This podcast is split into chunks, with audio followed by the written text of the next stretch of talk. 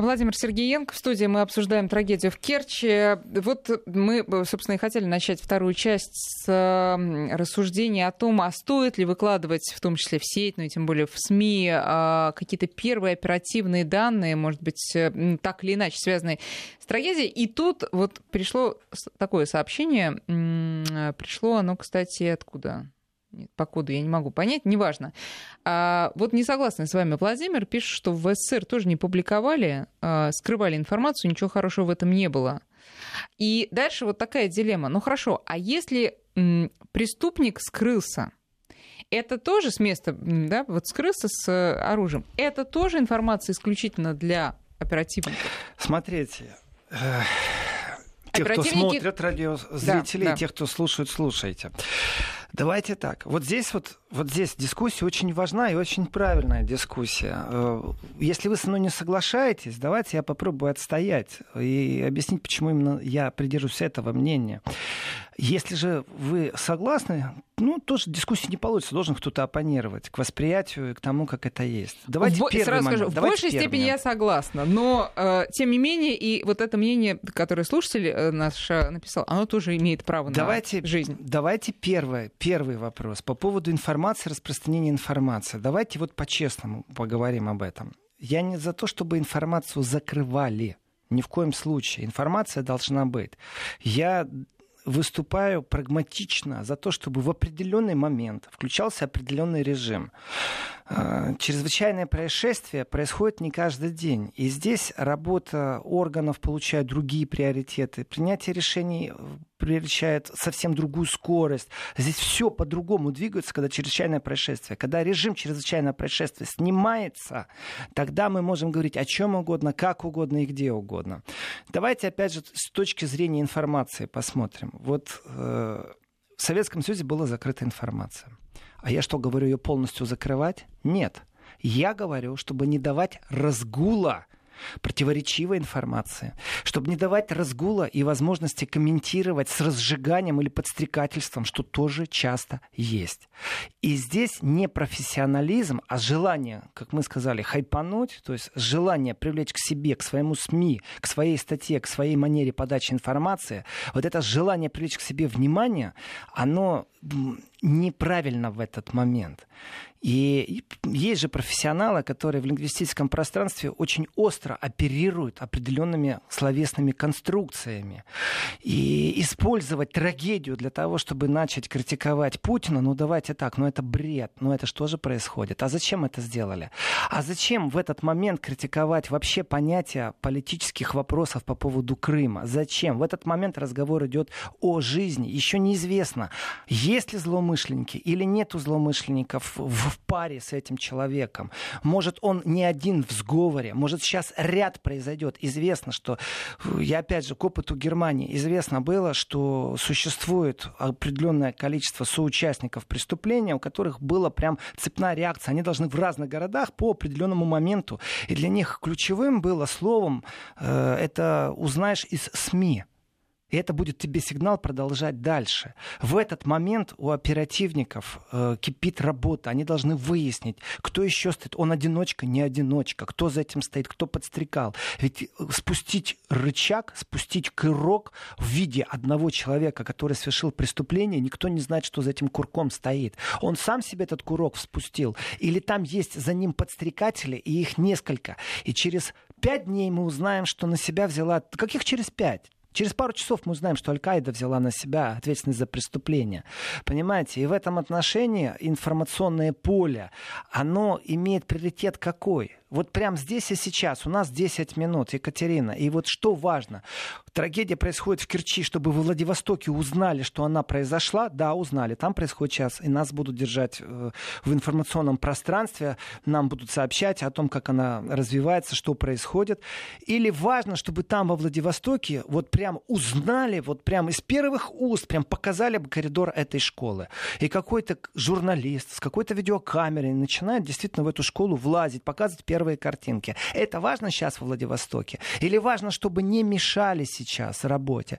Этот участок работы, вот именно, я бы сказал, даже временной промежуток, он является приоритетным для кого? Для того потенциального радиослушателя, телевизионного зрителя, который во Владивостоке сейчас увидит эти кадры из школы, и у него дыхание захватит. Или все-таки силовик скажет: вы знаете, вы нам мешаете, мы не знаем, что там происходит, пожалуйста, не мешайте, нам очень важно. Если у вас есть кадры, давайте им нам, чтобы мы профессионально оценили, что за этими кадрами стоит. У нас в штабе работает 3-4 человека, а может быть, там есть информация важна для нас. Может, мы найдем информацию, там есть потенциальные тех, кто в сговоре с преступником, злоумышленником. А потом эту информацию, пожалуйста, распространяйте, мы не блокируем. Вот здесь вот еще раз, если это ответственность на мне, как на журналисте, это только этическая ответственность, не больше и не меньше. Если есть регламент в этот момент, то я выберу, вот я сейчас как простой человек на этой планете говорю, что мне не важно, чтобы во Владивостоке человек увидел прямые кадры прямо здесь и сейчас, прямо из школы, чтобы у него аж дыхание сперло от трагедии, понимаете? Для меня важно, чтобы силовики, чтобы оперативники в этот момент работали и взаимодействовали, потому что трагедия может быть цепной, там еще может произойти правильно, что-то. А для меня важно, чтобы потом, когда все будет окончено, силовики все нам рассказали. Вот это вот тоже. Ну, все. Вот здесь вот, Екатерина, вот здесь я с вами полностью согласен. Насчет потом. Вот здесь и существует огромная проблема. И опять я переложу на Европу, как это происходит и что происходит. Вот потом давайте разбираться. Вот если нет структуры у силовиков, которая все время в штабе обрабатывает информацию, которую журналисты добыли. Ну давайте так тоже по-честному. Журналисты иногда такие проныры, что они первые добыли информацию. Ура! Но давайте по-честному. А ведь силовики зачастую не общаются с журналистами. Мало того, что не общаются, они и подвирать могут.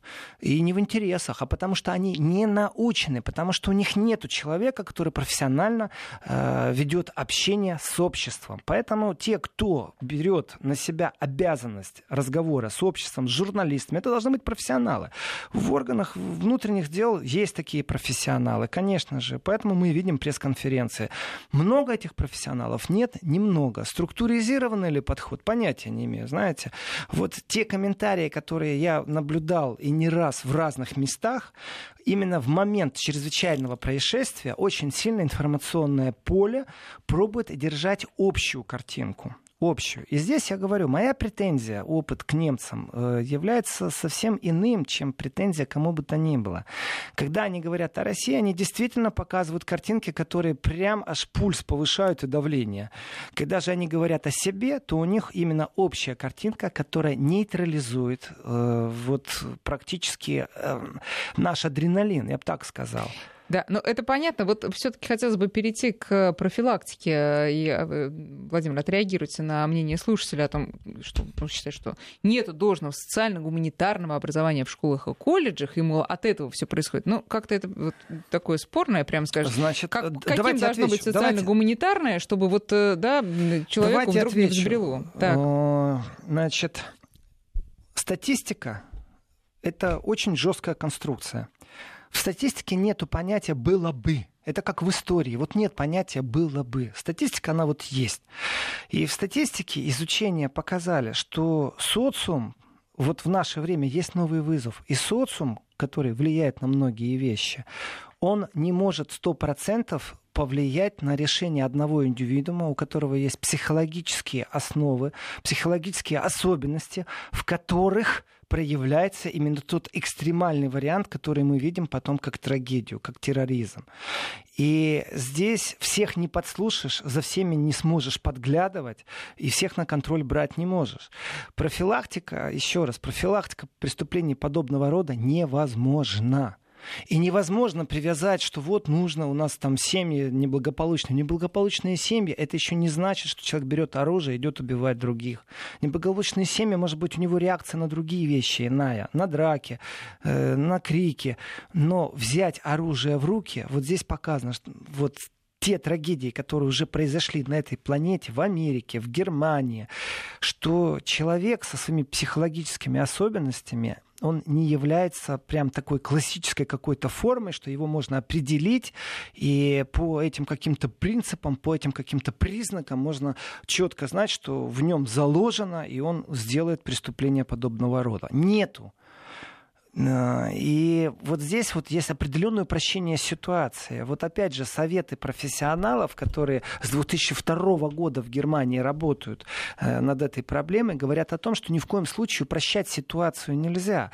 И вот это упрощение ситуации, за которым зачастую гонятся СМИ, является абсолютно неправильным. И ваш вопрос, Екатерина, насчет права на информацию. Вот у нас там, это наш радиослушатель, радиозритель спросил насчет того, что закрыта информация. У нас он как транспортировался? Что потом органы должны четко давать какую-то информацию. Вот претензий всегда, вот здесь очень много. И момент, если вдруг, давайте представим себе другую вещь, надежда на то, что органы дадут эту информацию, у нас тоже, так скажем, не нулевая, но и не 100%. Весьма, да. И здесь вопрос. Где эти регуляторы, предписывающие или дающие журналистам право на определенные вопросы? То есть где эти регуляторы? На определенную работу. Почему от нас, от журналистов, могут потом отмахнуться после пресс-конференции и прочего? И здесь это вырабатывается, эти навыки нарабатывают. Понятно, что когда чрезвычайное происшествие, не до того, чтобы журналистам давать какие-то особые, но тем не менее, особую информацию.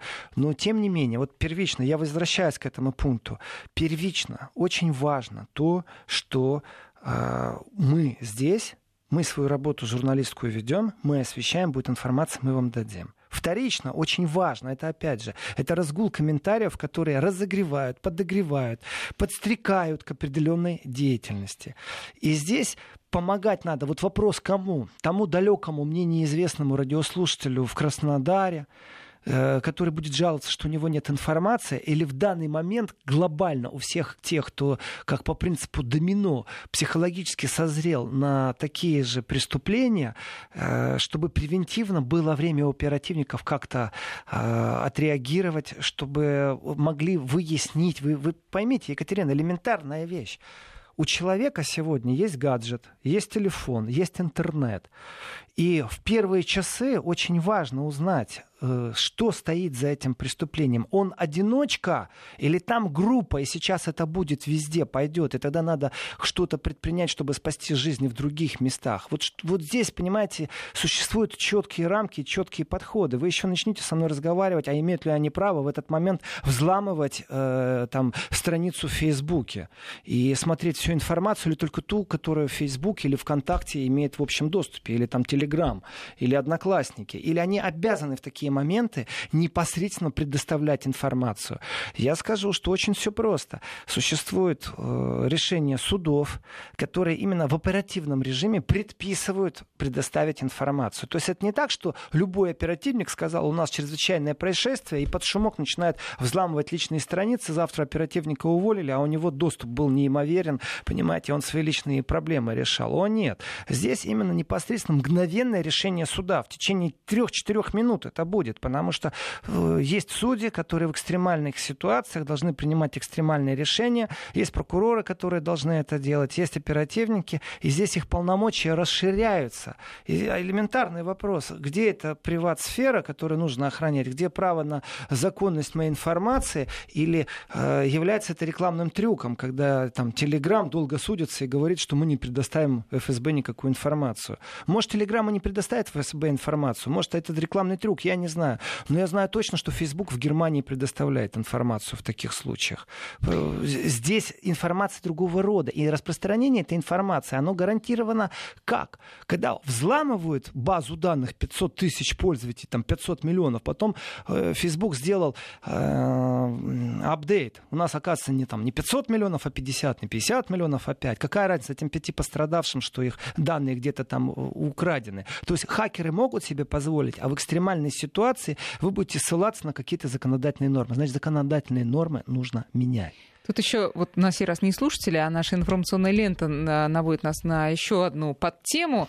Вот Росгвардия предлагает обязать россиян уведомлять территориальные органы самой же Росгвардии о хранении оружия по месту пребывания. Вот приехал ты куда-то там с оружием, в течение 3 дней должен, значит, доложить. Вот у меня то-то и то-то. В Германии с хранением оружия как обстоят дела? Это жесткая конструкция насчет хранения оружия. И здесь тоже закон несовершенен. Вопросов очень много к любому законодательству, когда проходит трагедия. Откуда доступ к оружию, откуда доступ к стрелковым заведениям, к тирам, чтобы тренироваться, то есть... И по поводу хранения. Дело в том, что транспортировки, все такие вещи, там четко предписано, как транспортируется, ну, по поводу... И... Нельзя просто так в багажник бросить ружье охотничье. Конечно, все это предписано, и транспортировать можно только в специальных сейфах, в которых это хранится, и, понятно, оно должно быть разряжено. Я бы вопрос по-другому сконструировал. А почему вообще может существовать транспортировка оружия? Вообще должно быть разрешение. Значит, на то должны быть определенные объяснения. И здесь все очень просто. Открыли охотничий сезон. Известно, что в этом регионе, в Германии, дали разрешение на отстрел такого-то количества волков. Охотничий азарт играет. Или там такое-то количество оленей можно отстрелить, покупаешь лицензию, идешь. Или кабанов. Притом насчет кабанов, вот сейчас вот наоборот даже поощренительные лицензии были, потому что если ты дикую свинью отстрелил, то ты получаешь даже финансовое вознаграждение. Почему это связано с болезнью, которую по кабаньим тропам через границы, точнее отсутствие границы с Польшей в Германию, было много случаев, когда фермеры жаловались, что дикие свиньи заражают именно производственных свиней, и происходит это для предпринимателя достаточно печально все это происходит, потому что он теряет деньги, и в этом отношении вот нашли выход из положения. Значит, тем, кто имеет право на охоту, еще и доплачивали за то, что они отстреливали кабанов. И понятно, если из Баварии кто-то едет на восток, в Померанию, Мекленбург, то он должен транспортировать оружие. И есть четкое предписание как. Но расскажите мне другой вариант, расскажите мне другую вещь. Это та же трагедия в Германии, когда практически молодой человек, 21 год, только стал совершеннолетним по закону, смог в интернете приобрести абсолютно новое оружие, при том, что это не охотничье оружие никакое, он просто купил пистолет, новенький. И здесь, конечно же, разговор длинный, как сделать так, чтобы это было невозможно у тех, кто хочет, понимаете, насколько здесь роботы в интернете работают. Он в интернете заказал и купил, списался, при том, что самое, что печально как раз в опыте Германии было, что те, кто продают оружие, как раз за ними велось наблюдение. Но они смогли как-то это наблюдение обойти, и они смогли это оружие уже доставить заказчику. В этом отношении, понятно, существуют оперативные работы. Это не имеет никакого соединения с нами, с журналистами, с теми, кто работает с информацией. Это оперативные работы, разработки, оперативные игры. И здесь, конечно же, должно быть и взаимодействие огромнейшее между странами, то, чего не хватает. И, вы знаете, это действительно факт. Вот когда весь мир облетает трагедия в Керченском колледже, то в Хальброне посреди учебного дня просто остановили занятия, отпустили детей по домам, понимаете? Вот это чуть другой аспект, понимаете? Не транспортировка оружия, это оперативные вещи. А вот сбор информации и реакция на определенные тревожные сигналы. Почему? Потому что 16-летний ученик своей однокласснице сказал, что он всех убьет. Вот. Кстати, и что он может достать оружие, взрывчатку. Установлено было связано вот с Керчью? То есть напрямую он вдохновился или это... Вот смотрите, вас говорит сейчас Екатерина, журналист. А во мне говорит наблюдатель-прагматик, который призывает к определенному профессионализму. Профессионализм заключается в том, что была тут же... Вот для меня неважно, мотивирован он был Керчью или не мотивирован. Если он мотивировал, вот оно вам информационное пространство, в котором нужно нести ответственность за то, что и как мы говорим. Если вас интересует этот вопрос, и вы его поставили. А для меня более важно в этом контексте является реакция директора школы, который тут же всех распустил. Все, школу. Девушка, одноклассница сообщила директору, и директор тут же обратился в полицию, тут же всех отпустили по домам. Слушатели реагируют на ваши слова, профилактика невозможна, но вы же сами говорили, что она на самом деле возможна, в том числе вот путем предупреждения методичек, специальных, я не знаю, курсов для учителей, предупреждения для учеников. И разработки этих моментов очень важно, чтобы тревожные сигналы можно опознать. Давайте так, если вот 100 вопросов, которые были таргетом разработаны, таргет — это после 2002 года появилась такая штука, выделили деньги, и психологи, оперативники, вот они все эти вопросы под разным ракурсом смотрели. И с точки зрения профилактики, и с точки зрения предотвращения, и с точки зрения изучения того, кто стоит за преступлением. Почему это преступление и было возможно, это больше к оперативникам вопрос. Как так получается, что оружие можно достать? И с точки зрения именно особенностей личности, которая пошла на этот шаг. И вот профилактика, вот простого такого рецепта его нет. Понимаете, вот нет такого простого обыкновенного рецепта. Владимир, давайте сейчас мы опять прервемся на новости и потом продолжим. 5533 для ваших смс-ок, друзья, и 8903-170-6363. Наш WhatsApp, Владимир Сергеенко. Можете писать свои вопросы и комментарии. 12 часов и 34 минуты. Друзья, начинаем последнюю часть нашей сегодняшней программы «Еврозона» с Владимиром Сергеенко. 5533 для ваших смс-ок и 903-176-363. Это наш WhatsApp. Ну вот, знаете, тут вопрос пришел от Владимира. Как эти 3 дня оповещения повлияют на стрелка? Я по-другому. Это, конечно, вопрос не к вам, Владимир, а к психологам. Как отсрочка повлияет на потенциаль... Отсрочка информирования о произошедшем повлияет на потенциальных стрелков? Здесь есть... несколько разработок, именно научных разработок, которые анализируют и социологи, и психологи, и оперативники, как это происходит. И здесь очень важно понимать психологию преступника. То, о чем пишут психологи, социологи, антропологи, кто только уже об этом не пишет.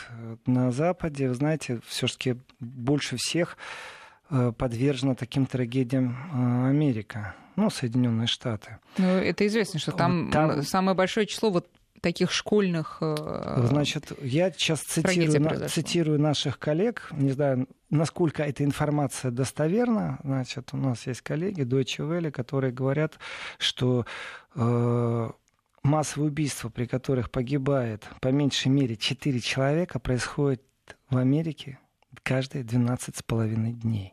Ну, вдумайтесь. Это стоит одно. Это стоит у них на странице, поэтому черно по белому. И вообще они пишут, что каждые 32 дня в стране фиксируются массовые убийства. Там, где больше 4 человек. Эта информация, пусть они ее исправляют, не я. Если эта информация подтверждается, то это жутко. Но по поводу вот вопроса и непосредственного ответа. Давайте так. Мюнхенский стрелок, который 22 июля, вот трагедия мюнхенская была, ведь это было 5 лет, и точно так же 5 лет вот до этого, это прям как, ну, понимаете, понятие юбилей, не юбилей это было, это же в Норвегии 77 человек погибло от рук Брейвика. Понимаете, дело в том, что... Владимир, напомните про мюнхенского стрелка.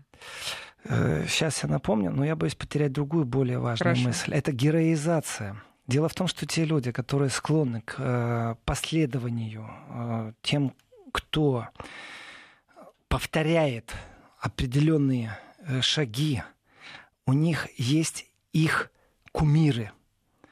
И вот здесь вот очень важно в подаче информации исходить не только из программирования лингвистического пространства, не только из того, как это говорится, и как это звучит для нас. Нет, важно, как это звучит для тех, кто пробует подражать.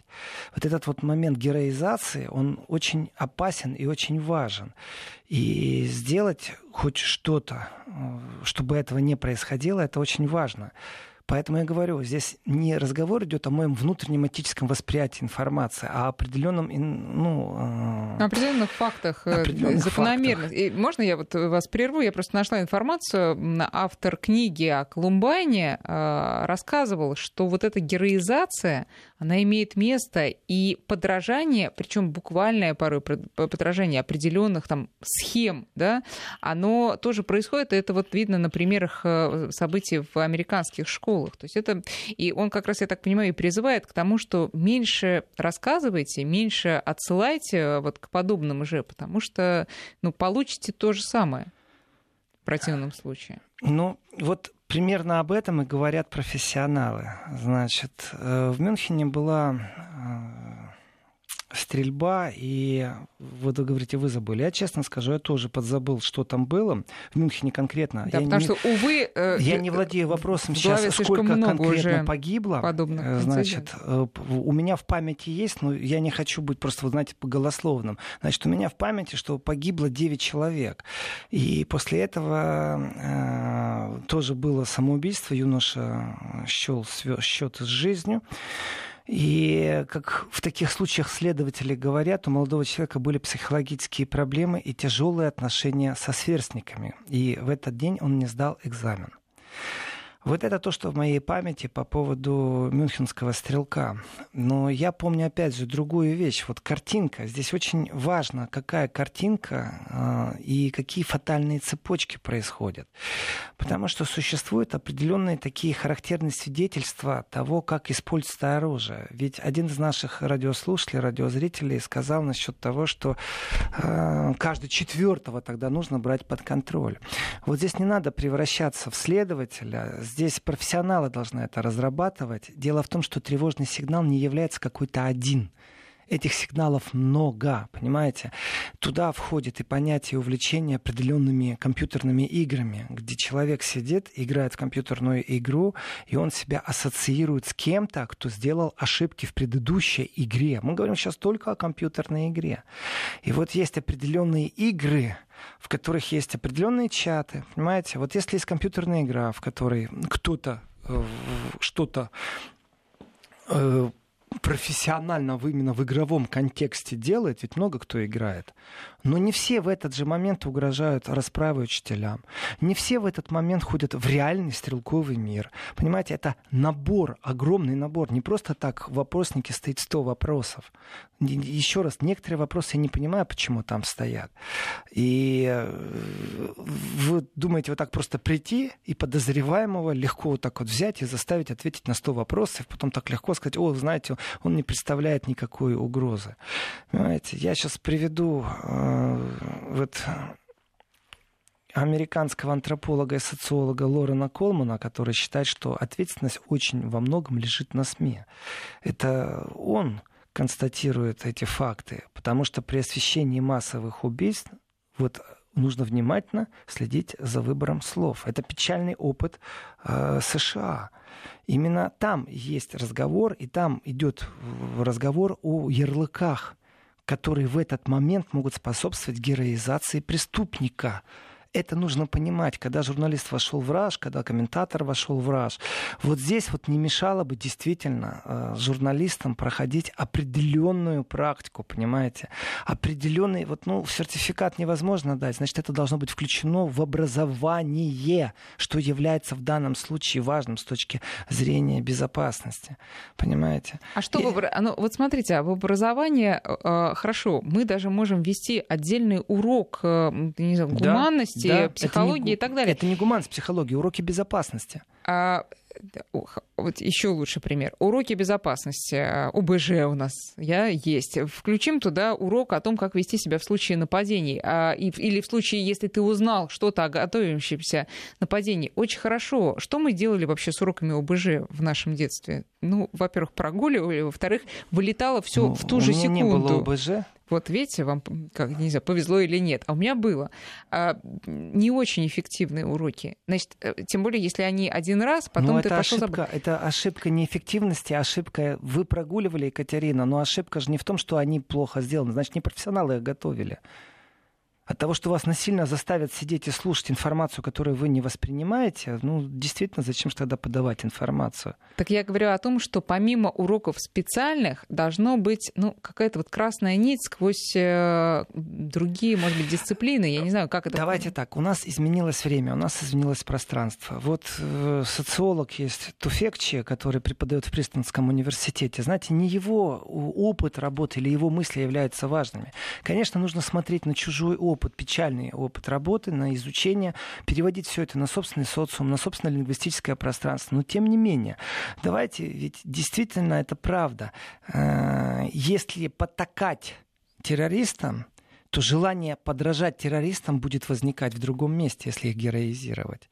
Вот как сделать так, чтобы информация, которая подается, информация, которая освещает это событие, в то же время не вызывала ощущения, что кого-то романтизируют или кто-то герой. Мы сейчас не о вас с вами. Представьте себе других людей, которые попали, вот сейчас вот о терроризме, которые попали вот эту идиому терроризма, которые ходят, рассказывают, что как неправо какое-то непосредственное государство, как неправ непосредственно какой-то учитель, как кто-то неправ и что с ним нужно сделать, понимаете? И вот у него есть последователь, о котором мы с вами не знаем, и этот последователь имеет определенные психологические особенности, и они говорят, что нужно очень осторожно с этим быть, чтобы не было желания, чтобы мы не провоцировали, как журналисты, как СМИ, чтобы мы не провоцировали желание подражать. Это очень важно. И давайте так, опять же, о технологии современного пространства. Вот в интернете, в новостях появилось имя человека, место школы. Что дальше происходит? У нас есть уже не диванные сотни, у нас диванные тысячи в интернете, которые молниеносно начинают по только им известным путям. Это точно так же в этот момент работают, кстати, оперативники. Начинают анализировать соцсети, пробовать выискать какие-то дополнительные аспекты, информацию из личной жизни. Начинают вытаскивать, пробуют бегать за родственниками, взять интервью. А потом мы слышим простой, вот элементарный пример, простая фраза. Берут интервью у соседки, которая говорит: «Хороший мальчик был». Вот с точки зрения психологов, социологов, с точки зрения изучения материи вот этой чрезвычайной ситуации, нельзя вот прям в это горячее время вот выпускать в эфир даже такие вещи, потому что это не оценка соседа, а это именно тот потенциальный, та замедленная бомба. Курок, который будет спущен. Сейчас мы делаем небольшой перерыв и продолжаем. Вести ФМ. Да, мы продолжаем между делом. Так вот, исследование проблем массовых убийств — это абсолютно новое исследование. Это не так, что там есть такие глубокие фундаментальные исследования. Это новые исследования. Они вообще вот в Германии они с 2002 года. Вот после того, как в Эрфурте 16 человек погибло. И зачастую ведь преступление начинается действительно перед экраном компьютера. Там происходят определенные вещи, там развивается определенным образом. А насколько у вас именно вот подражательное вот это действие? Актуально обсуждение вот компьютерных игр, геймерства и так далее. Именно с этой точки зрения. Здесь, Екатерина, здесь не только у нас, во всем мире есть определенные нюансы, которые, ну так, находятся в теневом аспекте информационных обсуждений. Почему? Первое. Потому что не надо героизировать, потому что не надо вот создавать тех, кому подражают. Но есть еще одна причина. Вот, например, в Великобритании предпочтение в одной из высших военных учебных заведений было отдано не тем, кто у кого хорошая спортивная подготовка. Нет. Не тем, кто, ну так, знаете, на троечку как-то в школе учился, на четверочку и при этом еще был спортсмен. Нет. Не им, не тем, кто как-то идеологически подкован или еще как-то. Нет. Предпочтение было отдано геймерам. Как это ни странно. То есть представьте себе неспортивного человека, ну такого рыхляка, вот так вот, который с утра до ночи сидит возле компьютера, который объединяется с другими такими же геймерами, как он. Геймер — это игрок в компьютерном мире, который участвовал в чемпионатах мира, где у них происходят непосредственно сражения, понимаете? А ведь это целый слой, это целая работа. И у них умение работать в команде, умение оперативно принимать решения, умение взаимодействовать друг с другом. Вот что являлось приоритетом для того, чтобы их взяли в высшее военное учебное заведение. Потому что это будущее, когда идет разговор о том, как руководить дронами. Военные сидят сегодня зачастую тоже перед компьютерами. Это новая жизнь, понимаете? Не только она сводится к тому, что оперативник, который именно в штабе оперативном работает, человек, который в погонах, профессиональный следователь, сегодня залазит в интернет. В интернет, чтобы найти информацию, залазят и люди, которые просто профессионально сидят, с утра до ночи блог свой ведут. И они имеют какие-то свои изгибы. И здесь привлечение вот талантливых геймеров, вывод их совсем на другое. Дайте ему возможность проявить себя. Вот поэтому военное учебное заведение Великобритании приоритетом назвало геймеров. Понимаете, заранее подготовленный человек для определенных действий. Потому что, как это ни странно, его даже он может еще обучить преподавателя. Его теперь только нужно интегрировать в военную организацию, в армию просто-напросто. И время очень сильно изменилось. И... Знаете, по поводу героизации. Вот один из тревожных знаков, их же там целый набор. Просто вот нельзя сказать четко, вот этот человек склонен. Но когда накапливается, вот постоянно, это тоже информация, вот я говорю сейчас из этих источников, которые изучают проблему. Это не ребенок, это человек. Он просто молод был. Он постоянно смотрел документальные фильмы на всех языках, которые он мог найти о Брейвике. Понимаете? Вот с утра до ночи он изучал. Вот повторение. Уже тревожный знак. А почему он это делает? Как он себя видит в этом? С кем он себя идентифицирует? Почему он смотрит эти фильмы? Понимаете? Когда человек с утра до ночи смотрит Гитлера, неудивительно, что он неонацист. Фильмы о Гитлере и изучают. Вот точно так же и здесь абсолютно понятно, почему он смотрит. Но нам, мы не профессионалы, мы не можем дать оценку. И здесь очень важно тоже не клеймить всех подряд, ярлыки всем подряд не вешать. Вот здесь большая черная дыра, в которой не хватает знаний, потому что это новое пространство, в котором мы живем. Это абсолютно новый предмет для изучения. Это с точки зрения, вы говорите, вы прогуливали, Екатерина. А у меня вопрос. А вы прогуливали почему? Это же скучно было. Ну, может, вам не объяснили, что вы там должны изучить? Или тема, которую вам давали, на самом деле была настолько оторвана от реальности? Ну, слушайте, я не знаю, насколько в середине 90-х в Москве было актуально ношение противогазов, но, мне кажется, не слишком актуально. Вот. Все остальное, ну, слушайте, это дело давно минувших дней. Я думаю, сейчас ОБЖ, по крайней мере, в московских школах представляет собой более увлекательное мероприятие. Я надеюсь, по крайней мере. Вот. Но вопрос, знаете, в другом, вот у нас осталось еще минут 6. Последствия вот подобных трагедий в Германии, в германских школах, не знаю, мне кажется, вот у обычного человека, и об этом нам тоже пишут слушатели, ничего, кроме такого всплеска гуманизма, сострадания друг к другу, это не вызывает. И, может быть, как раз ну, в Германии это тоже проявляется, когда люди, наоборот, понимают ценность жизни, и в школах дети ну, становятся...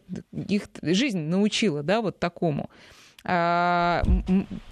Вот тут нам предлагают через гуманитарные даже науки проводить вот такую профилактику. Как вы думаете, насколько это вообще практикуется в Германии? Вообще профилактика, она очень важна. Дело в том, что здесь есть, опять же, нюансы и профилактика. Кто-то же должен создать технологию этой профилактики.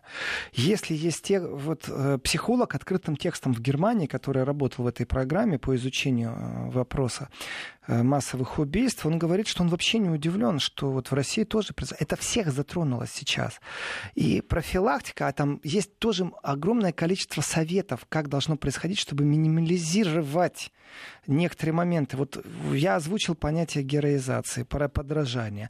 А вот как противостоять этому подражанию? Как размыть в информационном поле? Героизировать нечто другое, возможно. Героизировать нечто другое. Здесь же очень много нюансов. И поэтому ответственность СМИ, она безумно велика. Знаете, я просто... Еще один мостик. Патриарх Кирилл сказал, что надо меньше стимулировать детей на постоянные удовольствия, а больше их настраивать на некие такие благие дела. Вот в этом смысле есть такие тенденции? Вы знаете, в этом смысле благими делами, знаете, звучит оно красиво и хорошо, ничего плохого здесь нету в этих словах, а реальное воплощение в жизни — это совсем иная вещь. Это действительно иная вещь. Как ты навяжешь в сегодняшнем мире свое мировосприятие, заставишь ребенка делать благие дела, когда у тебя шестой час сидит в компьютере, у него там турнир, у него еще что-то, или просто тупит. Здесь родители зачастую тоже нуждаются в советах, потому что они росли совсем в другую эпоху, они не знают, как они бы реагировали.